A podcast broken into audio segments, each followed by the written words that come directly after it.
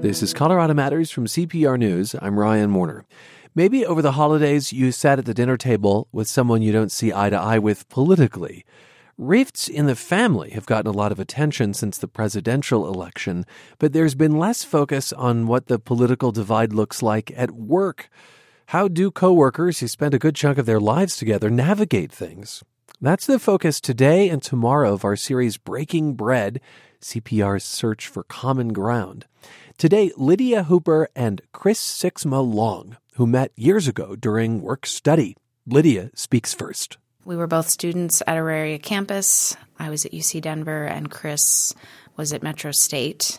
So that was how we originally met. We shared a very, very small office, and it was just meant to be.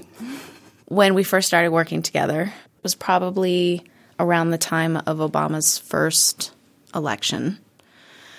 And I campaigned for him. I was a huge Obama supporter, still am.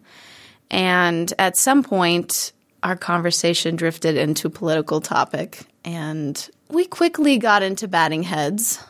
And what I have never said to you, Chris, since then is it has always stuck with me how you reacted to that. Because after we fought and we kind of went our separate ways, you came back into the office that I was in and you said, I don't ever want to fight with you like that again. And I think you taught me something about how to be a bigger person. I think that was one of the defining moments where I said, wow, this person meets all the check marks on my list for being an awesome human being. We're just not awesome in the same way.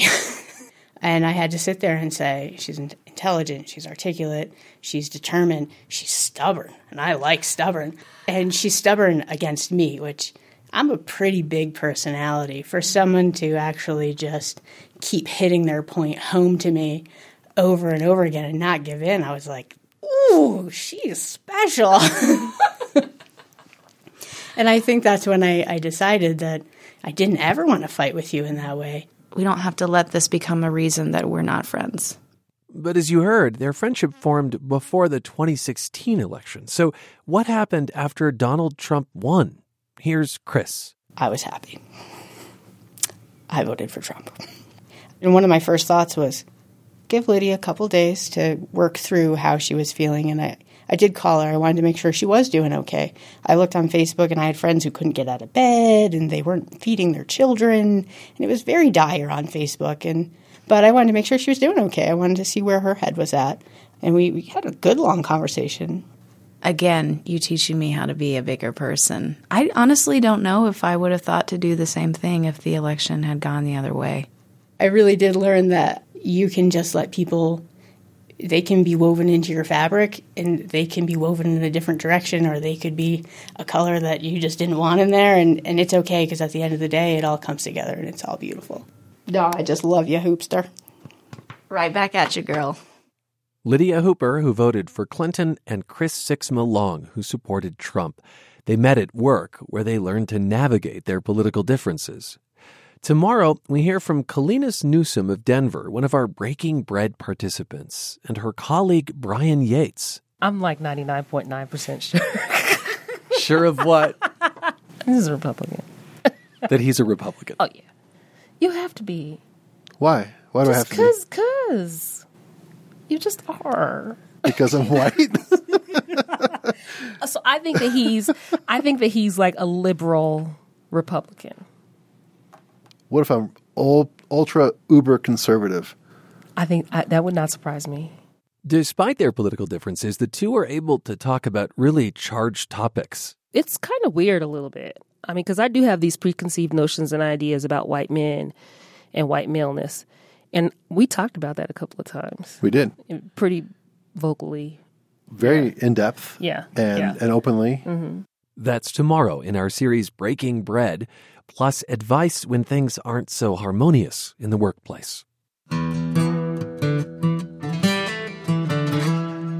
On Monday, New Year's Day, some workers in Colorado will get a pay raise. The minimum wage in this state will increase 90 cents to $10.20 an hour. If you're a tipped employee, it goes up to $7.18. This is all because voters here passed a law that gradually increases the minimum wage. So how is it working out? We're going to get two perspectives. First, Michelle Webster is with the Colorado Center on Law and Policy, which supported the increase. Michelle, welcome to the program. Thanks, Ryan. Amendment 70 increases the minimum wage 90 cents a year until it reaches $12 an hour in 2020. What difference has it made so far from your perspective? Yeah, so we heard quite a number of dire predictions about job losses that would occur if voters decided to increase the minimum wage. And what we've found, actually, is that the Colorado economy has been quite strong. Job growth has been robust, even in industries with the most low-wage workers, like the restaurant industry, for example. So in 2017, the state added about 56,000 jobs, including about 4,000 jobs in the restaurant industry. And Colorado continues to be in the top 10 states for job growth. And then in terms of wages, we don't have full data yet on what the effect has been on wages. But what we do know is that looking at wage trends over time, that this increase was badly needed in the state. And that's because wages for workers, the lowest paid workers in the state, have been flat in this post-recession recovery period through 2016 and are essentially the same as they were compared to 2000 after adjusting for inflation, even though the cost of living has increased in the state. So those are sort of the big picture figures. But is it possible that in different parts of the state, the picture is a bit different? So one of the criticisms was that the minimum wage increase would hit rural areas hard. Is there a distinction to be made between, say, the Front Range and rural areas? Yeah, I mean, so far what we're hearing and what we're seeing in the data that we have available is that in this first year of the increase in the minimum wage, that it's been a net positive across the state. And, you know, we did spend some time looking at what the possible effect would be if we raised the minimum wage, you know, looking at what the differences between rural areas and urban areas in the state, and found that, you know, rural areas needed this raise too, that folks in rural areas were falling behind just as much as people in urban areas. We heard from a nonprofit in Montrose, Colorado, called Community Options. It serves people with developmental disabilities, and it depends on money from the state and from Medicaid, which is apparently not keeping up with what it must now pay employees, in part because of the new minimum wage. Here's Executive Director Tom Turner. This trajectory is not sustainable. Amendment 70 philosophically is a very nice thing, but for nonprofits, school districts, et cetera, that don't have a product to sell or prices that they can raise to increase revenue, it's a pretty scary scenario. Turner says that Community Options is rapidly depleting savings that had been built up over 45 years, and that group homes and residential settings have closed. Are businesses like Tom Turner's the collateral damage from the minimum wage increase, do you think, Michelle?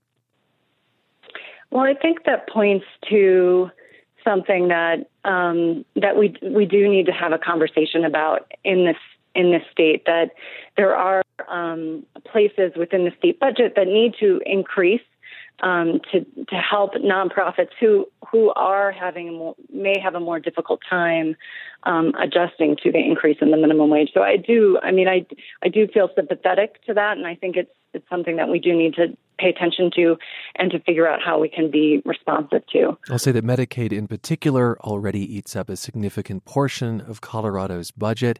Michelle, hang on the line for me because I want to bring in Sonia Riggs for a different perspective. She's president of the Colorado Restaurant Association, which campaigned against the minimum wage increase in Colorado, saying jobs would disappear, prices would increase. And Sonia, what do the industry numbers show a year later for restaurants? Well, restaurants have been particularly hit hard with this increase, and it's specifically because of the wage disparity that we typically see between the front of the house and the back of the house employees. So those who are tipped and those who are not? Right, because up until the 10th Circuit Court ruled back in June, it was illegal for servers to share their tips with the folks in the back of the house. So that was preventing that. It was exacerbating that wage gap. So what happened with this minimum wage increase was that the folks in the back of the house, like dishwashers and cooks, were already making typically well above minimum wage. I've heard stories of $15 an hour to start for a dishwasher. But servers who were technically being paid that smaller amount, the tipped minimum wage, would walk home with $25 to $45 an hour, typically the highest paid people in the restaurant. So now they are getting a mandated increase, and those folks in the back of the house are not. Furthermore, because we're seeing restaurants being forced to increase prices, and tipped servers typically get tips based on a percentage of the overall bill. As those prices increase, they're getting another raise because of that. So that you disparity. Say it's creating a disparity. Mm-hmm. What is the effect of that on a restaurant, on its ability to operate? I can understand there being some frayed nerves maybe between front and back of house, but do you know of restaurants that have closed or changed the way they operate? Can you give me a picture here? We do. I know of some restaurants that have closed.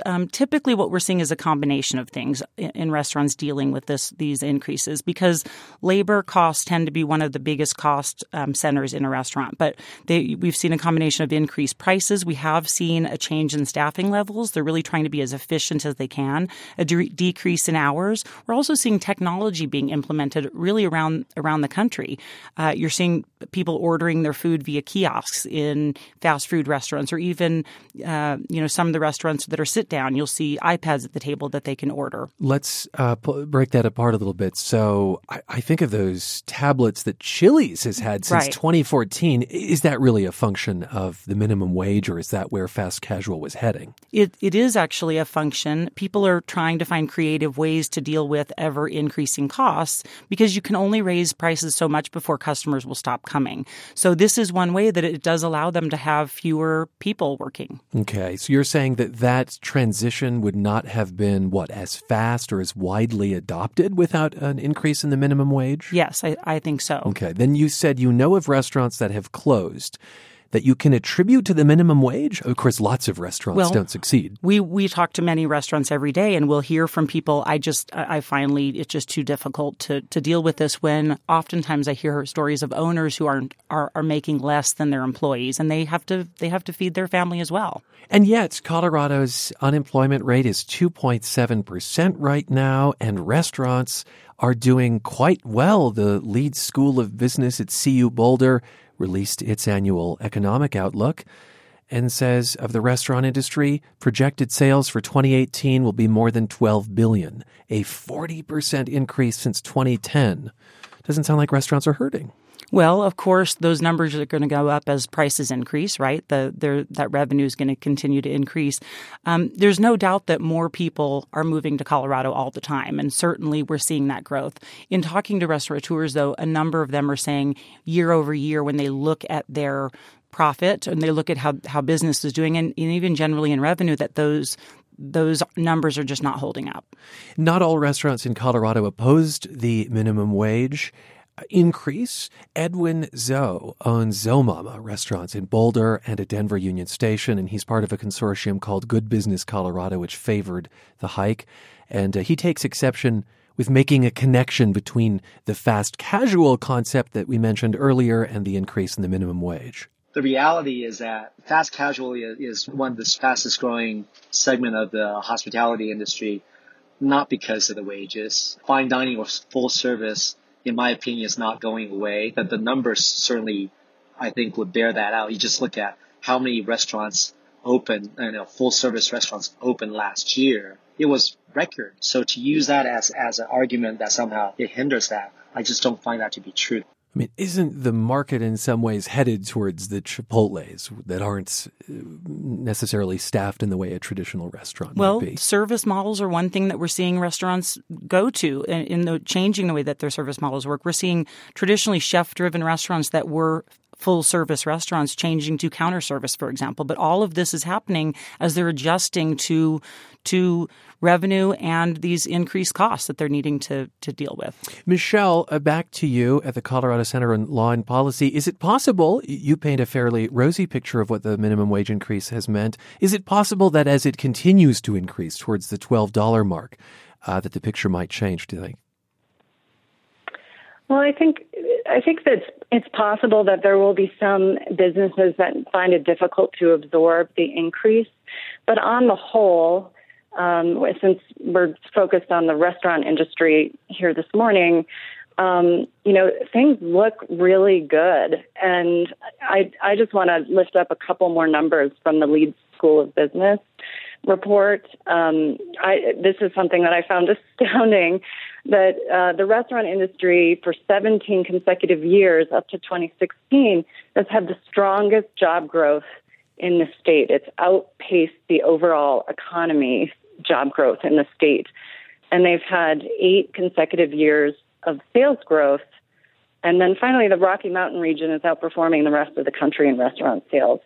So, I have no doubt that there might be there are some restaurants that might be struggling, but on the whole, the industry is doing really quite well, and that our community really depends on these jobs. And the industry itself, I think, depends on people earning enough money so that they have some disposable income and can spend it in their communities, including in restaurants. Sonia, I'll give you the last word in about 30 seconds. Well, it's great that the Colorado economy is doing so well. At some point, we're going to see that leveling off. And I just would remind people that as they see these changes continue to happen, they're going to notice that restaurants are going to see increased prices and some staffing level changes and changes in models. So it's just a different dynamic than what we've seen in the past. Sonia Riggs, president of the Colorado Restaurant Association, Michelle Webster with the Colorado Center on Law and Policy, reflecting on the first year of the state's new minimum wage. And next week, it increases again to $10.20. What's been your experience, if you've had one, with the minimum wage? Reach out to us, news@cpr.org, news@cpr.org, or you can tweet at Colorado Matters.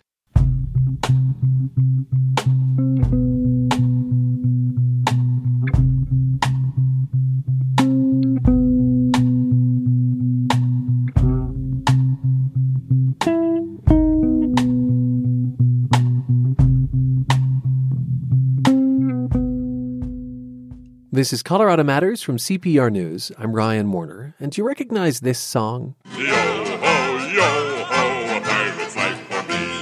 We kindle and char and flame and ignite. Drink up me, hearty, yo-ho. We burn up the city, we're really a fright. Drink up me, hearty, yo-ho. It's the theme to the Pirates of the Caribbean ride at Disneyland, and it was co-written by a Coloradan. Francis Xavier Atencio was born in Walsenburg in 1919, and helped shape what some of Disney's most famous films looked like, Pinocchio and Fantasia, and rides as well, Pirates of the Caribbean and the Haunted Mansion. He passed away earlier this year at age 98, and we are remembering fascinating Coloradans who died in 2017. So I'm joined now by one of Atencio's daughters, Judy Ann. Welcome to the program. Thank you. Your father has been called an enormous talent by Disney himself. He was inducted as a Disney legend in 1996. Tell me about Francis Xavier, X for short. X. What took him from a small Colorado town to working with Walt Disney? Art school. He grew up in Walsenburg, attended St. Mary's High School there. And when he graduated, he went to California to go to Chenard Art Institute. And his aunts, who also were born and raised in Walsenburg, had already moved to Los Angeles. And I asked him once, why did they move to Los Angeles, to Hollywood? He said, I think they read all those movie magazines and decided that that's where they wanted to be. So he had family already in Hollywood, and he went to Chenard and started art school there. And he wasn't there very long when a teacher suggested he submit his portfolio, he said, there's not a chance that they're going to hire me. And he was wrong. And he was wrong. And as he says, he ran all the way home to his aunt's house where he was living, screaming, I got a job at Disney. I got a job at Disney. I'm assuming that you were a Disney kid.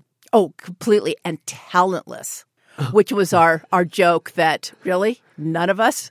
I have a late brother who had all the talent.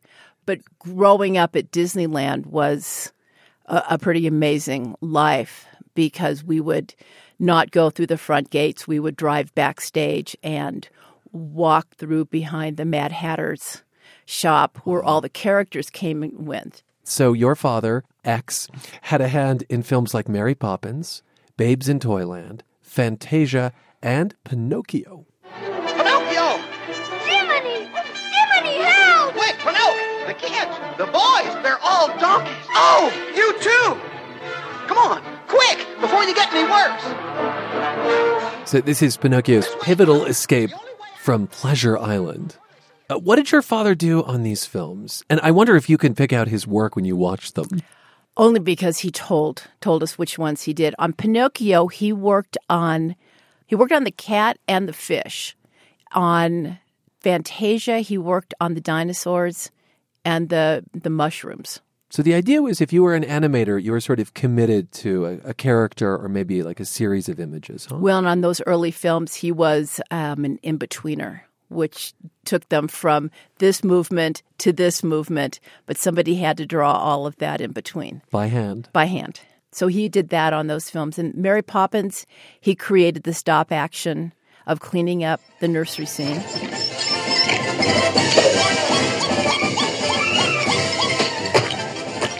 And on Babes in Toyland, he did the stop action on the parade of toys.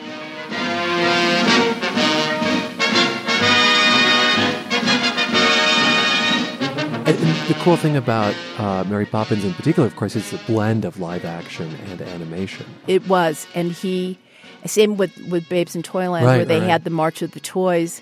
In fact, after he passed and we archived his studio, we found a memo from Walt to him, asking him to please work on this one section of the film, and thought he would be great at doing that.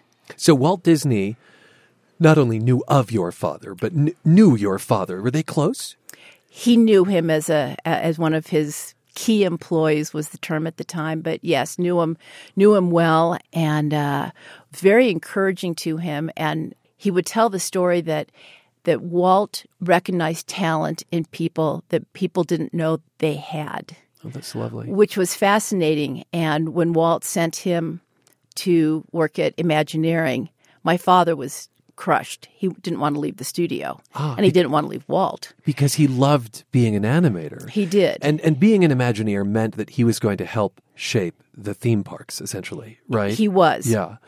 While he's an Imagineer, he writes Yo-Ho, A Pirate's Life for Me, for the Pirates of the Caribbean ride. And he writes this song from Disneyland's Haunted Mansion. When the crypt doors creak and the tombstones quake, happy haunts materialize, and begin to vocalize, grim ghosts come out to socialize.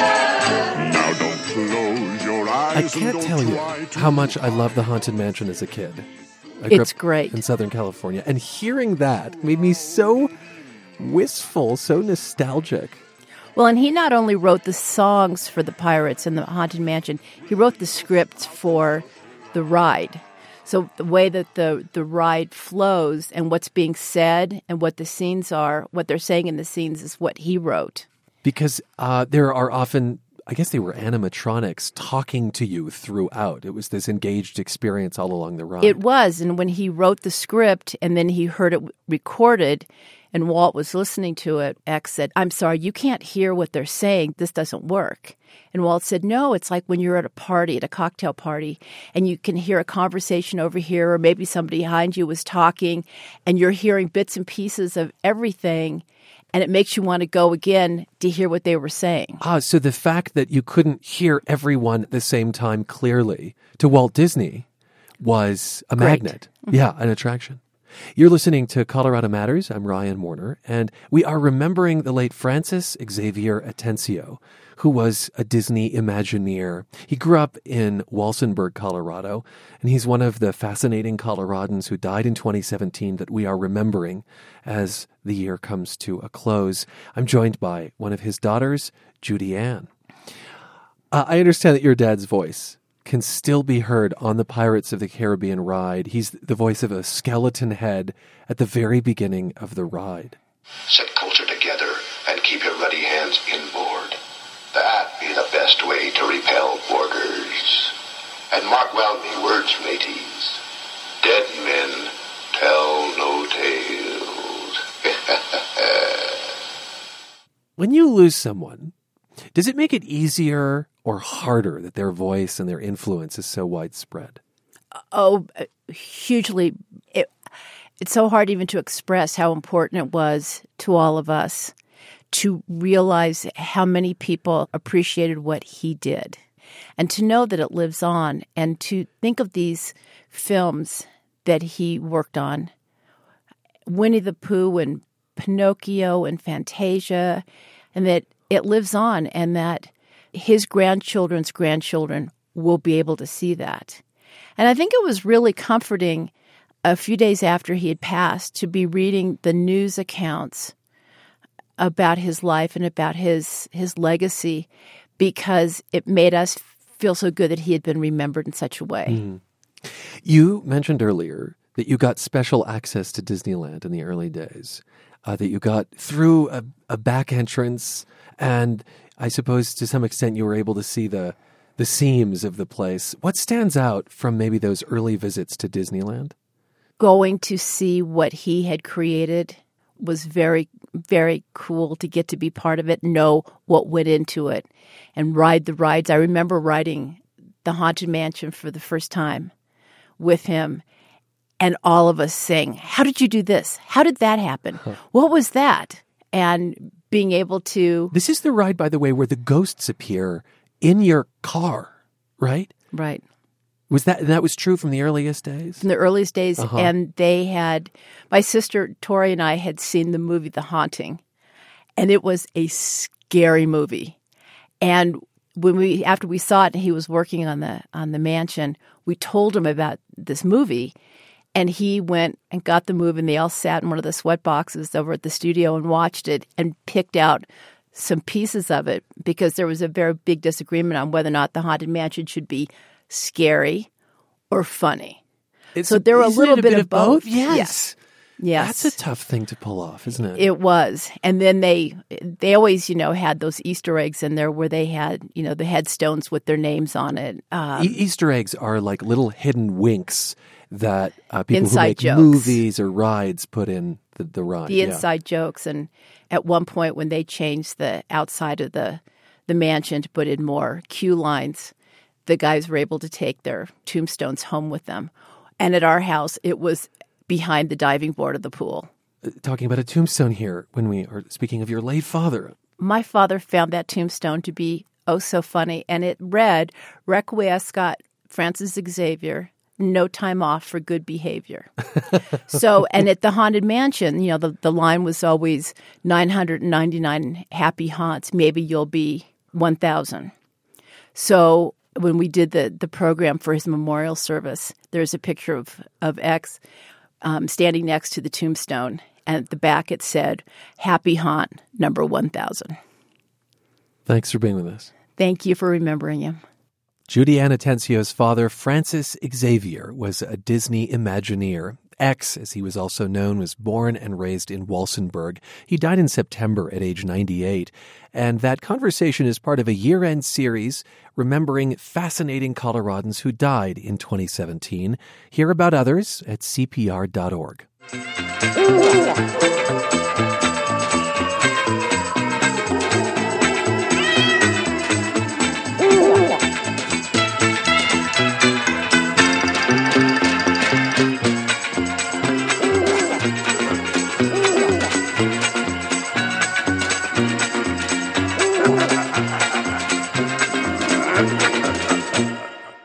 An anonymous artist has painted intricate images all over Boulder. Cats, human faces, including a portrait of Vincent van Gogh. These paintings are signed Smile. He's got a fan base, but he may be violating Boulder's graffiti ordinance. Let's listen back to our conversation, a listener favorite from 2017. We masked Smile's voice, and it makes him sound really ominous, but when I sat across from him, he came across as a really nice guy. Thank you for being with us. Oh, thank you for having me. Why did you pick the name Smile for yourself?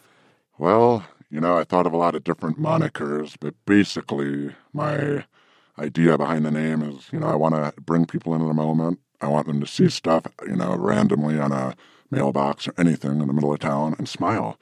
Forget about whatever they're worried about or whatever they're ruminating about in the future and just be present for one, 5-second stretch. And part of that is putting art perhaps in places you don't expect it. Yeah, definitely. As we mentioned, your street art often features animals, cats in particular. You often paint faces as well, sometimes of famous people. Why does that kind of imagery appeal to you? Well, it's like the first thing I ever really drew. My mother still has it framed in her house is me, basically my face on top of my cat. So, it's just sort of like an intuitive thing where I've always loved doing it. I love cats. I have a couple of cats now. And it's just basically the things that make me happy I like to present. You spent much of your childhood in Boulder and, as you say, drew a lot as a kid. What attracted you, though, to street art? Was it that sense of surprise? Yeah, that's a large part of it. Basically, my whole life, I've been into art. When I was young, 8th, 9th grade, I was in art shows. And so I saw that sort of the gallery side of the whole thing with dealing with curators. And I enjoyed it, but I felt a little bit like it's an antique market. It's something that's been around since, 500 years, 600 years. And it just didn't really feel like the next step. Like so much stuff in our world now is moving on, with technology. And it felt stale to you. Yeah, that's exactly the case. And, I also got a thrill, like coming to Denver as a kid. My dad would bring me like to the zoo or a football game. And the thing that I remember is seeing graffiti. How much of this is about the thrill of painting where many say you shouldn't? Well, that's a bigger thrill than, I often try to say it is. But my whole life I've been a trickster, and it's fun. That's what I love to do. I'm going to ask you more about your process in a bit, but I want to say that Boulder law prohibits any form of, quote, painting, scratching, or coloring on private or public property without consent. Yeah. And police don't make distinctions, really, between street art and what some would call graffiti. So your art is considered illegal vandalism in Boulder. Does that give you pause? No, to be honest, not really. It doesn't. I don't know. I feel like it's part of something that's just growing in terms of a lot of old laws, old customs are sort of outdated. And I try to be respectful. I don't want to put it on people's private property. And I try to take into consideration the way it's going to affect, like, the immediate people that own the property or that use the area where I put the painting. So a lot of it, I do consider the community, but not the law. But wait, you said that you avoid private property. Well, on a whole, I avoid private property in terms of non-city, like somebody's car, somebody's home, somebody's garage, like a personal thing. If it's like a corporate thing where, for instance, I see there's graffiti on the side of the building, they don't clean it off, they neglect it, then to me that's like, wow, that's looks ugly right now. It's a prime target to have something pretty on it. I guess you're right. I do draw a distinction between, like, different levels of private property. But you seem to have something of your own ethic on this. It's not that you'll do this anywhere. Oh, yeah. Yeah. Sean Marr is the CEO of Downtown Boulder, Inc., and the group removes graffiti for its members in the business district around Boulder's Pearl Street Mall, for instance. Marr told the Daily Camera that many property owners have requested not to remove your work from their property. They seem to like it. But he also said that he'd prefer you get permission from those businesses before painting. What do you think about that? Yeah, that would be a step that I think would be more cooperative with the community. It's probably the kind of thing that people would expect me to do with the stance I have, where I want it to be an integrated thing in the Boulder community. But, you know, if for some reason I'm just not taking that step, I'll typically do it stuff. So if it's a liberal, like E Town, or if it's a liberal organization. So E Town is an environmentally minded broadcast, radio broadcast that's taped in Boulder. Yeah. So, you know, organizations like that, for instance, on their Instagram, I've seen they post Smile art or different factors that kind of lead me to say, hey, these people are going to appreciate it. They're going to enjoy it on the building. But you wouldn't get E Town's permission. You know, I probably wouldn't. Okay. You know. What would you say to someone who hears this and thinks, this guy's a punk? I would say, hey, you know, you're entitled to your opinions. I probably would say, I kind of think you're a punk for thinking I'm a punk, but, you know, that's the way the world works. If you put yourself out there, you're going to step on a couple toes and you're going to help people be happy. You know, it's give and take. So, interestingly, though you do street art, there was an exhibition of your work at a gallery in Boulder last July. And the Boulder Police Department dropped by a few times, I think hoping to run into you. They instead wound up talking to the curator of the show. Partly, I think they want to step in and say, what are you doing? And also I'd put two cats and a dog on a walking mall on some city-owned property. And apparently they're very strict about street art on the actual brick walking mall. So they told the curator, hey, you know, there's no outstanding issues here, but we just want to let them know, don't paint on a walking mall. Did you stop? I did one other one. Basically, it was on a building way up high, and it got covered. So to your process, I understand that you use pre-made stencils that you make so that when you're in the spots, what, under cover of darkness, do you do this at night? Yeah, you know, typically, yeah, okay. But it varies. But that speeds up the process, right? To have done some of the work in advance and then to make the stencil. Yeah, definitely. And then, so how long might it take you to do, say, a cat? I saw a cat on like a kind of transformer electrical box. Yeah, you know, the cat that you're mentioning is probably about 30, 35 hours of cutting. I think that one was 5 or 6 layers.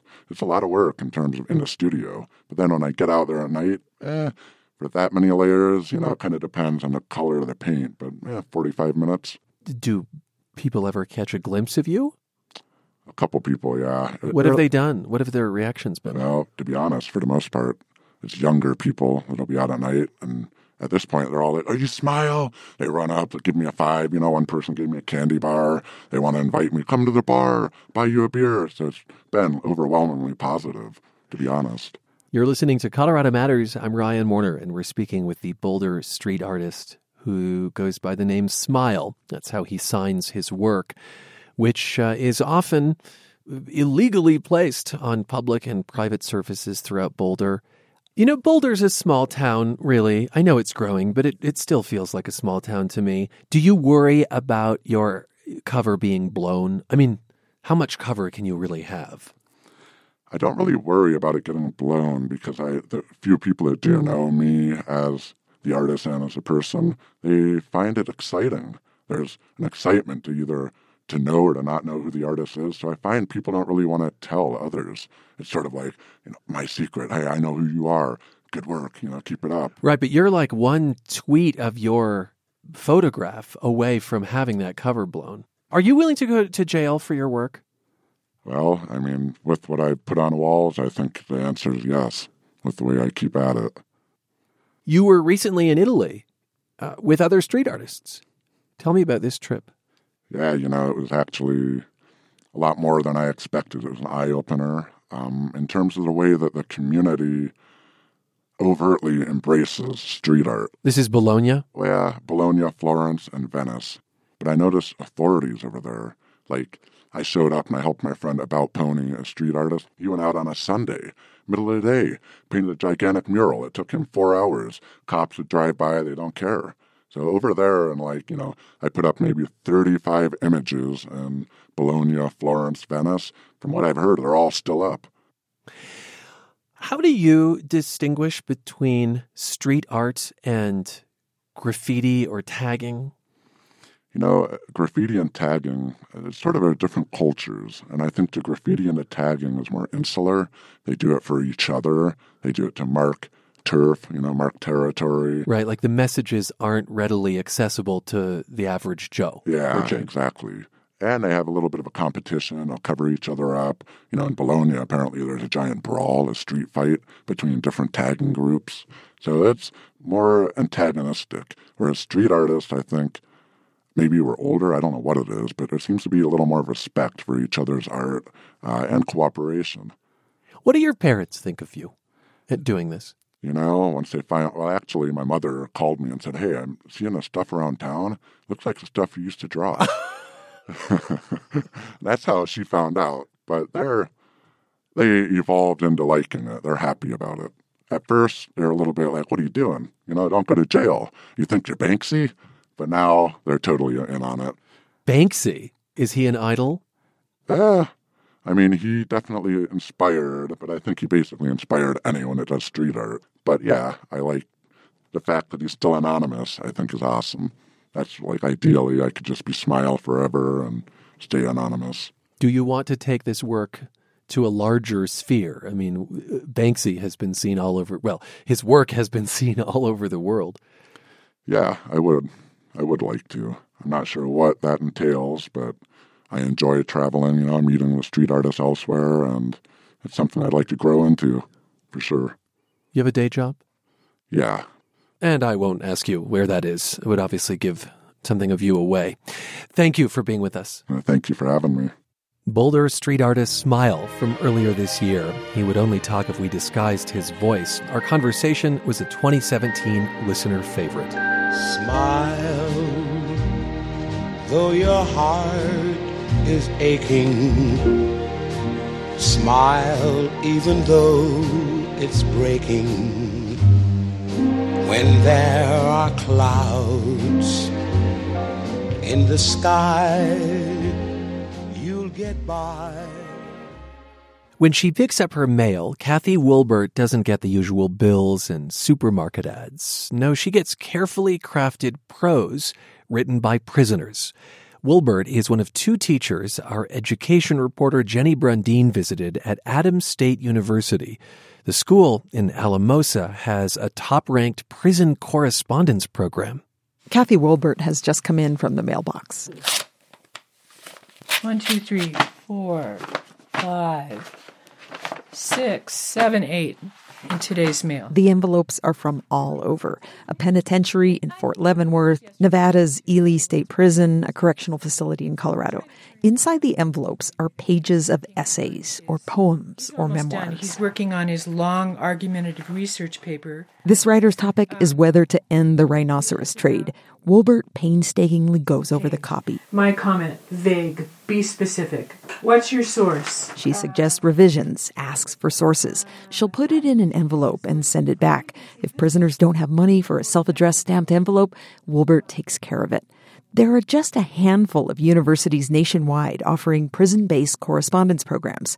Adams State offers among the most diverse range of courses and degree programs. It also allows the longest time to complete and is the cheapest. Wilbert says many colleges, in fact, have dropped print-based correspondence courses. Because it's so 20th century, probably. But she says because so many prisoners can't access computers, it's the only way they can get an education. And it's in pencil. Many, like this one, write meticulously by hand using prison-issued inch-long pencils.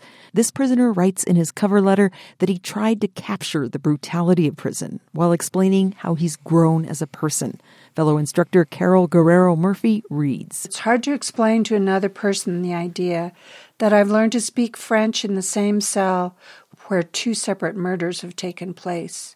It's a cold and hostile environment, but I've also experienced some profound joys and experiences here. The dimmest lights shine brightest in the darkest places, and I've learned to appreciate those dim lights as inspiration. The fact that I'm almost certainly going to die here is something that's hard to escape even for a second.